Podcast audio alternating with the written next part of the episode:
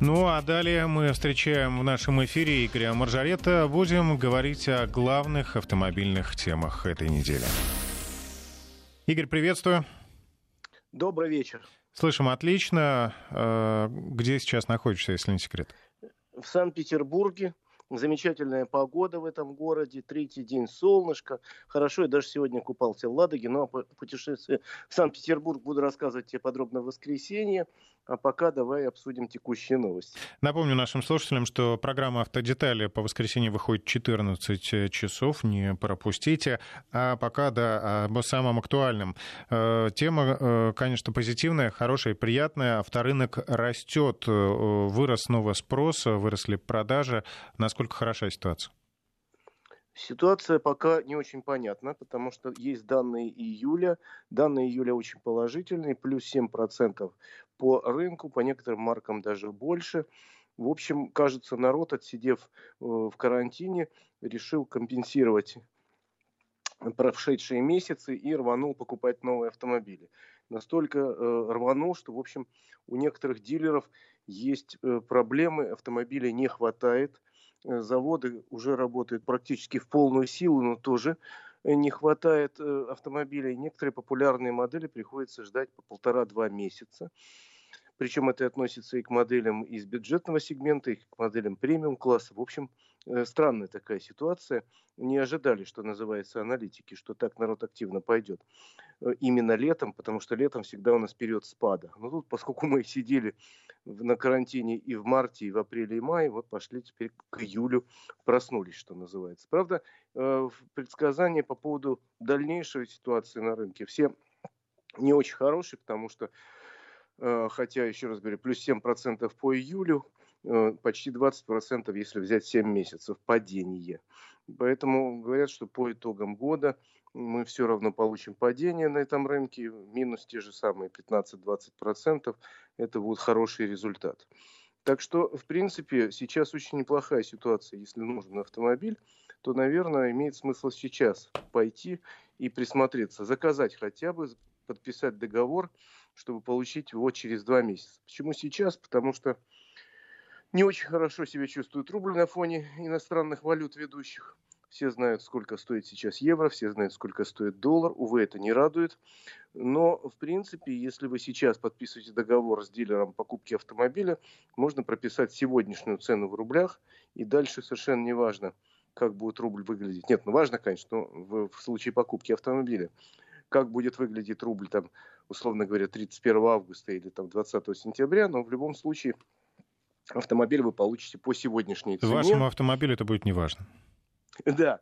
Ну и плюс к тому, я много раз рассказывал, есть сейчас неплохие э, программы, которые предлагает государство. Это первый автомобиль или семейный автомобиль, когда можно получить 10% скидки на машину стоимостью до полутора миллионов, со- собранного в России. В случае с Дальним Востоком это минус 25%, которые берет на себя государство.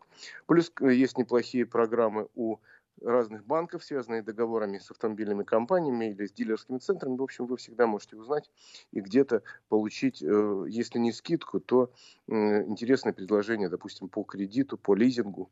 Ну, а по каким-то моделям ну, честно говоря, не самым популярным, может быть, даже и скидка образуется. Так что рынок нас чувствует себя неплохо. Еще раз говорю, для июля это большая редкость.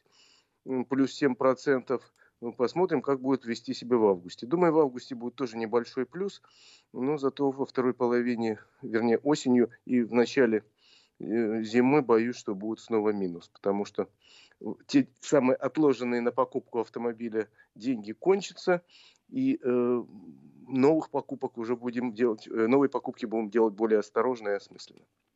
А есть ли информация о том, э, какие э, модели сейчас наименее доступны, э, в дефи... находятся в дефиците?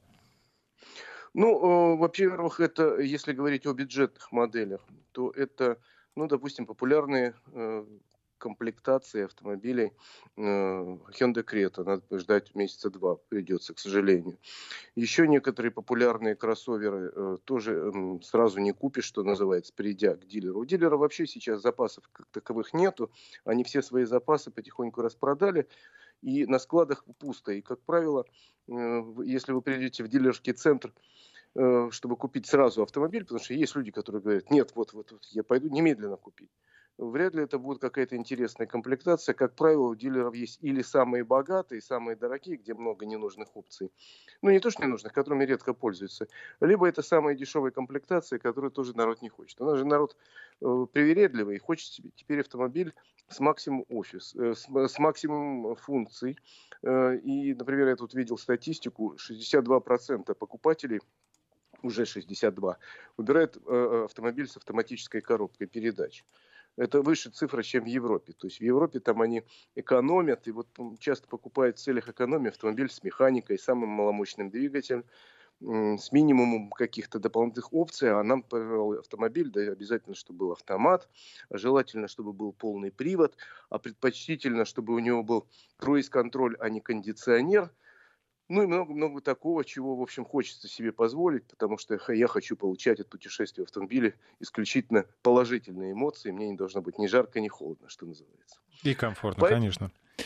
Э, очень меня удивило, что, например, оказывается, очередь на маленький такой внедорожник есть Сузуки Джимни. Он такой вроде не серьезный, но на самом деле на нем действительно можно штурмовать там тракторную борозду. Ну и ну, просто можно заметить, что это новинка года практически, да, после стольких лет произошел сказали... рестайлинг. Игорь, э, да, я тебя вынужден прервать, мы сейчас уходим на выпуск э, новостей.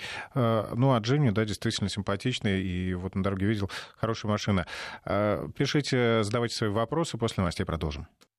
20.34 в Москве, и мы возвращаемся в эфир с Игорем Маржаретто, говорим на главные автомобильные темы недели. Игорь, да, я да. на связи. Мы говорили до выпуска новостей о тех э, моделях, на которые возник дефицит вот, э, в связи с таким ажиотажным спросом. Ну и, в принципе, ты сам говоришь, что э, дилеры уже все остатки почти распродали, да, и сейчас вот ждут э, новых поставок с заводов под, да, под конкретного верно. покупателя. Э, совершенно верно, ждут поставок заводов. Какие-то заводы уже работают на полную мощность, какие-то еще не запустились. Есть, насколько я понимаю, небольшие проблемы еще с поставкой комплектующих, поскольку автопром России – это отрасль, которая сильно интегрирована в мировой автопром, поэтому во многом зависит от э, других стран. В каких-то странах есть еще перебои с производством, но принципе, система налаживается, входит в обычный привычный ритм, предприятия работают, еще раз говорю, просто привыкайте к тому, что вот сразу прийти в салон и купить нужный автомобиль вряд ли получится. Если вам нужна э, интересная какая-то комплектация, э, как правило, самая интересная комплектация средний или чуть-чуть выше среднего, такой автомобиль придется ждать где-то месяц, где-то, может быть, даже полтора. Причем это касается не только э, чистых иномарок, но даже тех же автомобилей «Лада» в интересных комплектациях тоже придется ждать в пределах месяца, правда. Но э, это нормальная практика, зато вы можете заказать именно то, что вам нужно, а не то, что вам могут предложить вот здесь и сейчас, что называется. Ну, если устроить любая комплектация, то автомобиль можно найти всегда. Хочу купить какой-нибудь автомобиль. Знаешь, я представляю себе этого покупателя, хоть какой-нибудь. Ты знаешь, тут на этой неделе была замечательная новость, как один э, житель Москвы потерял случайно миллион рублей. Он возил его в пакете, этот миллион, потому что планировал купить машину. Он еще не знал, когда и в какой момент он купит. Да, действительно. И самое интересное, человек катался с другом на самокате, э, на этом кикшеринг, да, как называется у нас, и вот поставил на место его, э, когда уже попользовался, а поставил его на место, чтобы другой пользователь взял, и пакет забыл на ручке. Когда вернулся, миллиона не было. Странная история, конечно. Ну вот у тебя пример человека, который не знает, когда, какую машину он купит. Хотя не знаю, да, что ну, сейчас бывает. можно из нового купить за миллион. Бывает, нет, э, довольно много автомобилей можно купить за миллион. Это будет э, в неплохой комплектации, допустим, в очень хорошей комплектации Лада Веста. Это будет в очень неплохой э, комплектации там Hyundai Solaris, Kia Rio, Volkswagen Polo, кстати, вышел новый Volkswagen Polo, и на него взрывной интерес к этой машине. Обновилась Skoda Rapid, и тоже за миллион можно хорошую комплектацию купить, и тоже на нее большой спрос. Практически из бюджетной линейки автомобилей Renault можно любой купить. Тут и Duster тебе есть, есть, пожалуйста, и Logan, и Sandero. И э, даже Каптюр в минимальной комплектации стоит минимум, э, миллион рублей, но я бы такие кроссоверы уже покупал бы по цене поболее. Ну, в принципе, выбор есть достаточно большой, и хотите э, национальную марку, хотите марку зарубежную, так что есть что выбирать. Другое дело, еще раз говорю, привыкаем жить по европейским, по мировым лекалам, когда автомобиль все-таки заказывают заранее, подбирают комплектацию именно под себя, под свои потребности, решаете, что вам нужно или не нужно. Я, например, вот очень хотел по жизни люк когда-то. У меня было, когда хочу люк. Потом у меня появился автомобиль с люком, я думаю, а зачем он мне нужен? И я им не пользовался вообще, и как-то сказал себе, нет, это мне вообще не нужно. И больше я к этой теме не возвращался. Еще в автомобиле что... с люком есть э, опасность забыть его закрыть, и когда начнется дождь, зальет весь салон. У меня так было. Есть такая опасность, конечно же. Ну, а если, например, ну пусть э, да, нет у вас э, достаточно денег, или вы не хотите ждать два месяца, то вполне можно купить на вторичном рынке, приобрести автомобиль здесь и сейчас. Главное договориться э, о цене с предыдущим владельцем, главное, чтобы он был добросовестный. Тем более, что правительство не собирается запрещать ремонт э, автомобилей подержанными запчастями. Да, этот скандал разгорелся пару недель назад, когда был опубликован проект технического регламента Союзного, э, Таможенного союза, где было написано неожиданно, что запрещено ремонтировать автомобиль бэушными деталями, там по целому ряду позиций. И я тогда высказывался по этому мнению в эфире нашей радиостанции несколько раз, говоря, что, ребята, ну, вообще-то требования изначального документа ООНовского распространялось только на новые автомобили. Э, то есть новые автомобили запрещено было в документе ООНовском. Э, при, э, в новых автомобилях запрещено ставить бэушные детали. Но это логично, я вообще не знаю, чтобы ставили бэушные детали. Может, в каких-то странах, но не у нас. Это понятно, все это никто не обсуждает. Но ремонт только новыми деталями в нашей стране, где, в общем, не очень молодой автопарк, средний возраст почти 14 лет легкового автомобиля, это э, порой невозможно. Вот если взять Дальний Восток, приводил я в пример, там средний возраст автомобиля 20 лет. И, и это автомобиль, средний дальневосточный автомобиль, кто там был, знает, что это, как правило, праворукая Toyota, там какая-нибудь Corolla или вариация на тему Corolla 20-летней давности. Где к ней найти новые детали? Они не существуют в природе вообще. А на 30-летние «Жигули» где то найдешь новые детали, если уж вернемся в Европу, в европейскую часть России. Поэтому в каких-то случаях надо бы четче прописать, что кузовные детали, да, можно ставить бэушные. Э, собственно, какие-то детали подвески можно, но восстановленные, тоже, тоже под каким-то контролем, чтобы это было восстановлено, а не просто так Потому что э, написать такой документ – это замечательно, и понятно, что его авторы руководствовались благими пожеланиями, и тема безопасности у них, вот что называется, перед глазами стояла. Но при этом, ребята, если бы этот документ прошел, э, ремонт таких старых машин просто переместился бы куда-то в гаражи, а как это там делает, из каких деталей, кто делает, проконтролировать было бы невозможно. Поэтому правительство России – Россия участвует, как известно, в таможенном союзе, сразу сказала, что вот в этом документе после большого общественного резонанса не будет присутствовать пункт о тотальном запрете ремонта старых автомобилей бэушными запчастями. То есть какой-то контроль нужен, еще раз говорю, но при этом надо понимать, что восстановленная запчасть может быть вполне себе качественной, на нее должна быть какая-то соответствующая гарантия. Если это делает э, нормальный сервис, где работают профессиональные мастера, можно, э, собственно, э, руководствоваться и э, тем, что не обязательно деталь должна быть новой. Тем более, еще раз говорю, что новую деталь реально на тот или иной автомобиль найти практически невозможно. Это вот хорошая новость, которая прозвучала буквально сегодня. И тут я как-то вот рад даже за наших руководителей правительств, потому что ну, они просто поступили разумно, понимая, что одними э, благими пожеланиями дорога вымощена знаешь куда. Ну, я хочу заметить, что в последнее время все чаще так происходит, какие бы инициативы ни предлагались, они все внимательно рассматриваются, то есть э, все реже проходит такое формальное чтение, да, и принятие этих э, законов. Самое, самое смешное, Жень, что вот этот документ, оказывается, давно был доступен для общественного обсуждения, только непонятно где, и проводилось оно какими-то непонятными экспертами, наверное, уважаемые, но я их не знаю, где-то там в глубинах каких-то институтов. Они что-то там себе обсуждали, и только благодаря нашим коллегам-журналистам две недели назад стало ясно, что такой документ вот-вот будет принят. А э, общественное обсуждение как бы уже закончилось. И я бы хотел посмотреть на этих людей, которые обсуждали этот документ, потому что я в этом не участвую. И никто из моих коллег, которых Э, мнением которых я, например, мнение которых для меня очень ценно, э, никто в этом обсуждении не участвовал, вообще о нем слыхом не слыхал. Поэтому вот этот случай заставил меня задуматься о том, а что же такое общественное обсуждение и почему такие важные документы действительно не выносятся где-то на э, обсуждение вообще в автомобильном сообществе, а не где-то в закрытом институте на заседании ученого совета. А, хочется еще поговорить о машинах новых и старых. Э, сейчас э, вводятся да, новые правила отзыва авто. Расскажи об этом подробнее.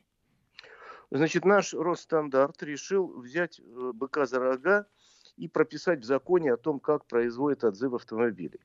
Потому что на сегодняшний день существуют некие правила, частично писанные, частично не писанные. Я опрашивал коллег, говорят, что в принципе во всем мире довольствуются, как правило, таким ну, набором э, общепринятых норм и специальных законов не прописано. Ну, а нормы наш... эти пришли к нам с Запада, да, я так понимаю? В принципе, эта вся процедура, конечно, пришла к нам не, ну, не с Запада, а может быть, частично с Востока, но и за рубежа, да. Когда появились иномарки в массовом э, количестве в России, начали проводить вот эти самые отзывы связанные иногда с серьезными действительно проблемами у автомобилей. Иногда это бывает, с моей точки зрения, чисто пиаровская акция, когда говорят, вот у нас там коврик вот так неправильно лежал, надо теперь этот коврик иначе положить, переустановить, и тогда все будет хорошо.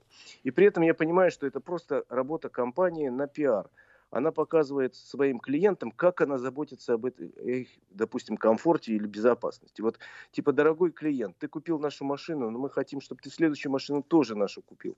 Поэтому мы тебе готовы другой коврик тебе положить, Э, еще при этом мы тебе вызовем, мы тебе напоим кофе там бесплатно, пока ты будешь ждать, пока коврик новый положит.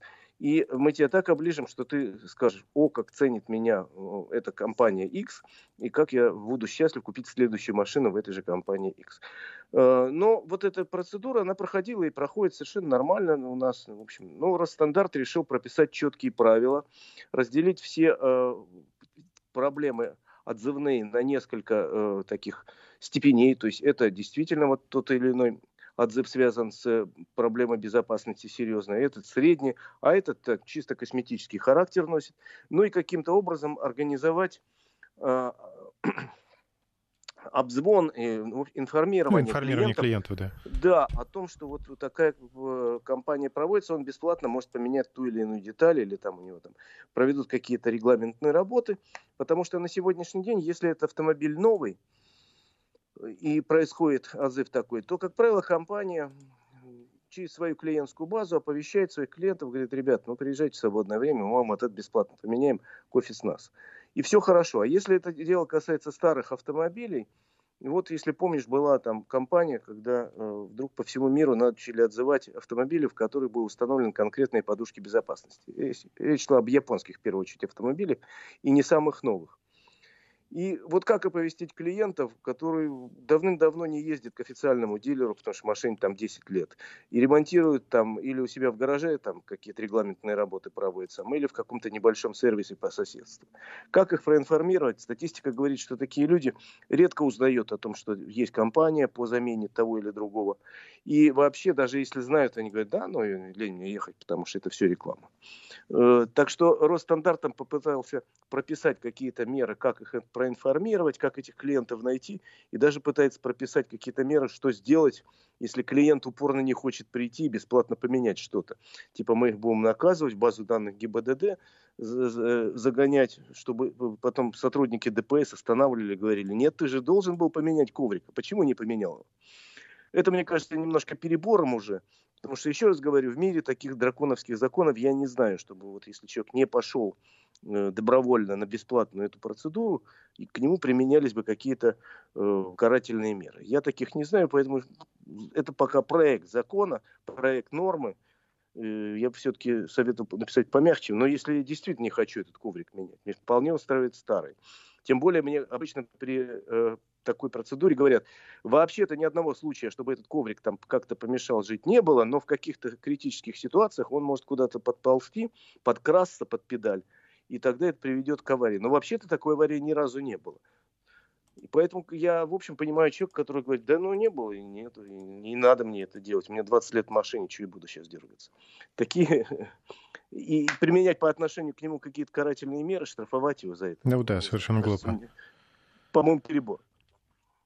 Хотя, опять же, чувствуется, что люди из лучших побуждений писали этот документ, что вот они за безопасность дорожного движения, за то, чтобы все какие-то косяки в автомобилях, даже в старом, были устранены за счет производителя. Э, ну, не всегда получится, опять же, возвращаемся к той самой дороге, которая услана благими намерениями. Ну, я хочу признаться, никогда ни разу э, не, не был информирован о том, что вот мой автомобиль какой-нибудь попал под отзывную компанию.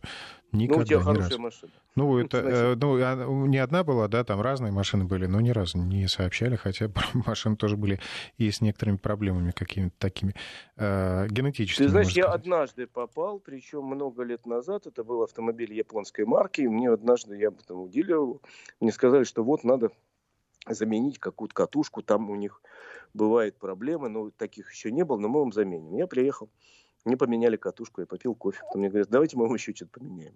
А я такой, значит, после кофе расслабленный, говорю, ну давайте. Меняли еще что-то там попутно, сказали, вот это вам пора уже менять. Это уже было сделано за деньги, но я понимаю, что, в принципе, э, такова была логика организаторов этого отзыва, чтобы не просто поменять вот ту деталь, а заодно продемонстрировать лояльность ко мне как клиенту и, может быть, дать возможность сервису подзаработать. Они же мне не, не лишнюю деталь поменяли, а там действительно говорят, вот у вас подошел там срок годности, вот там-то тут. Давайте мы заодно и поменяем, раз вы уже приехали. А, Игорь, еще какие-то нюансы есть вот э, в этих правилах э, отзывной кампании? Ну, это пока так. только... Со связью у нас все хорошо, еще раз, да? Я считаю излишним. Э, все в порядке, а, да, слышим тебя. Нет, по всей видимости, да, нарушилась связь. Игорь, давай мы тебе сейчас попробуем э, перезвонить, э, чтобы, да, наладить точно, чтобы мы были уверены, что тебя будет хорошо слышно. Еще мы, я проанонсирую пока тем временем, о чем будем говорить с Игорем. Э, новые правила, э, новые аптечки появятся у нас, новые автомобильные аптечки. Э, Игорь, давай сначала договорим до, про тему отзывных компаний. Я просто я говорю, не вижу в этом такого страшного, кроме э, угроз что-то компанию. Но все что-то не так. Да, Игорь, давай еще раз попробуем. Да, я пока зачитаю одно из сообщений.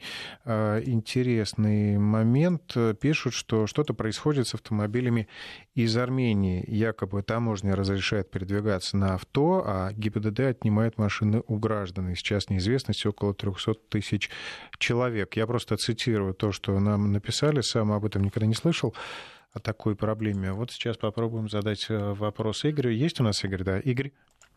Есть. Прекрасно, есть. да, есть. Есть контакт.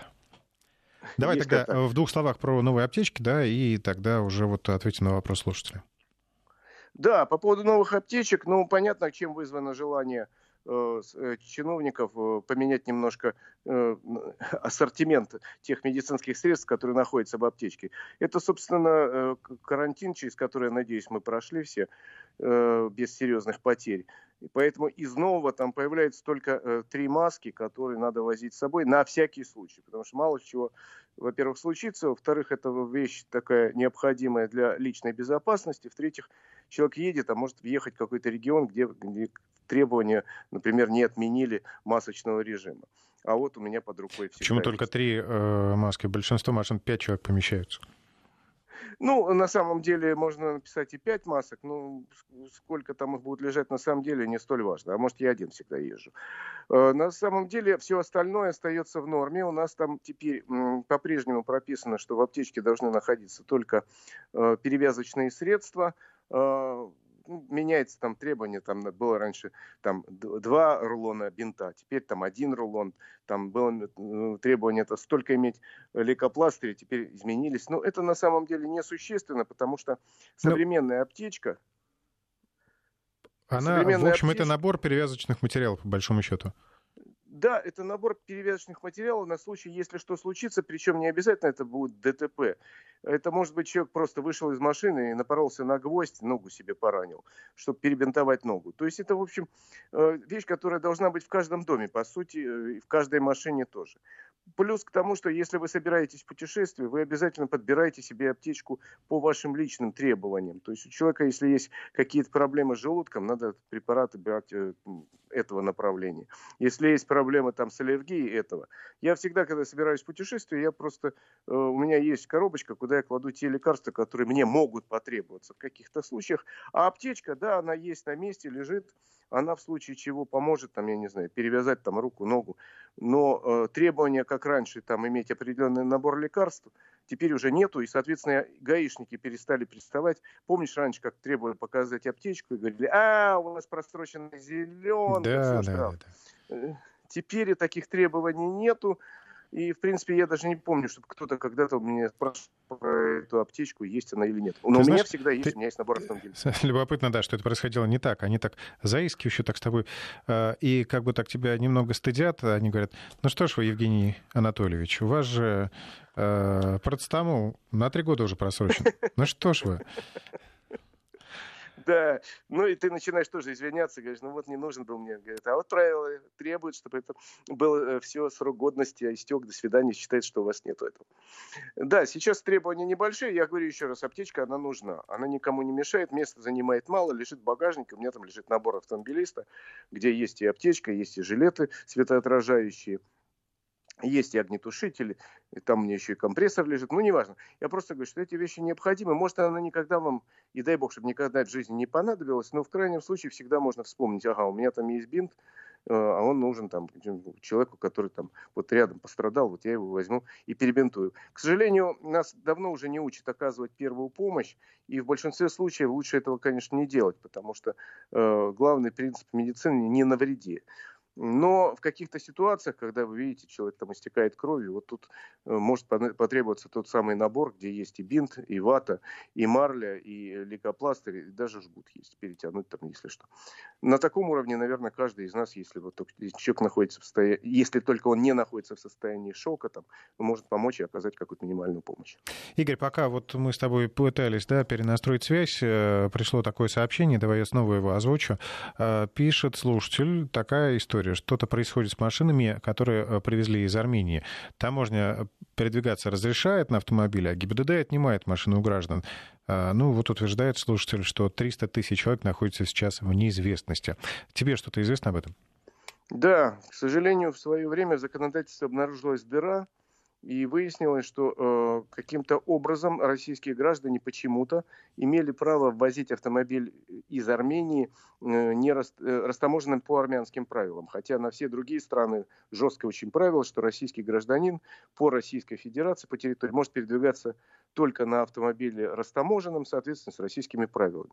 Но тут обнаружилась щель, и почему-то разные люди побежали радостно покупать автомобили по, дешев, по дешевке в Армении, потому что Мало того, что там, там таможенная пошлина в десятки раз меньше, чем российская, еще и армянский номер, да, как казалось этим людям, дает возможность нарушать правила, поскольку камера выхватывает этот номер, она его определяет, но кому прислать письмо счастья? Кому? Гагику в Ереван? Хм. Поэтому э, довольно много вдруг показалось, э, появилось машин с армянскими номерами, но э, начиная с осени прошлого года, на них пошла целенаправленная охота в хорошем смысле этого слова, потому что если гражданин Армении въехал в Россию, временный ВОЗ оформлен, то никаких проблем и претензий к нему нет. Но если это гражданин Российской Федерации, почему-то ездит на автомобиле, растаможенном по армянским правилам, и на автомобиле с армянскими номерами, начали разбираться. И э, сейчас такие операции активные происходили в Ростовской области, в Краснодарском крае, в Москве, в крупных городах, когда людям говорили, если ты хочешь ездить, пожалуйста, вот закон э, подкорректировали, пожалуйста, этот автомобиль э, сними с учета в Армении, растаможь по российским правилам и повесь российский номер. Ну вот пишут Я... слушатели, дорого это обходится, да? Конечно, дорого, но все должны жить по одинаковым правилам. Все должны... Потому что я, например, один коллега у меня радостно рассказывал, как он купил такой автомобиль для сына с шестилитровым двигателем, американскую спортивную машину, угу. и как ему хорошо обошлось дешево, и вот он, он ездит, и даже если он нарушит... И экономия на налогах. Я ему говорю, брат, ты понимаешь, что в нашем государстве вот такие игры с государством очень рискованные, потому что этот пункт правил достаточно быстро Че, разберутся. Игорь, Игорь, время истекает, да. Я хочу слушателям сказать, слушайте Игорь Маржарет в эфире Вести ФМ, и все будете знать. Спасибо.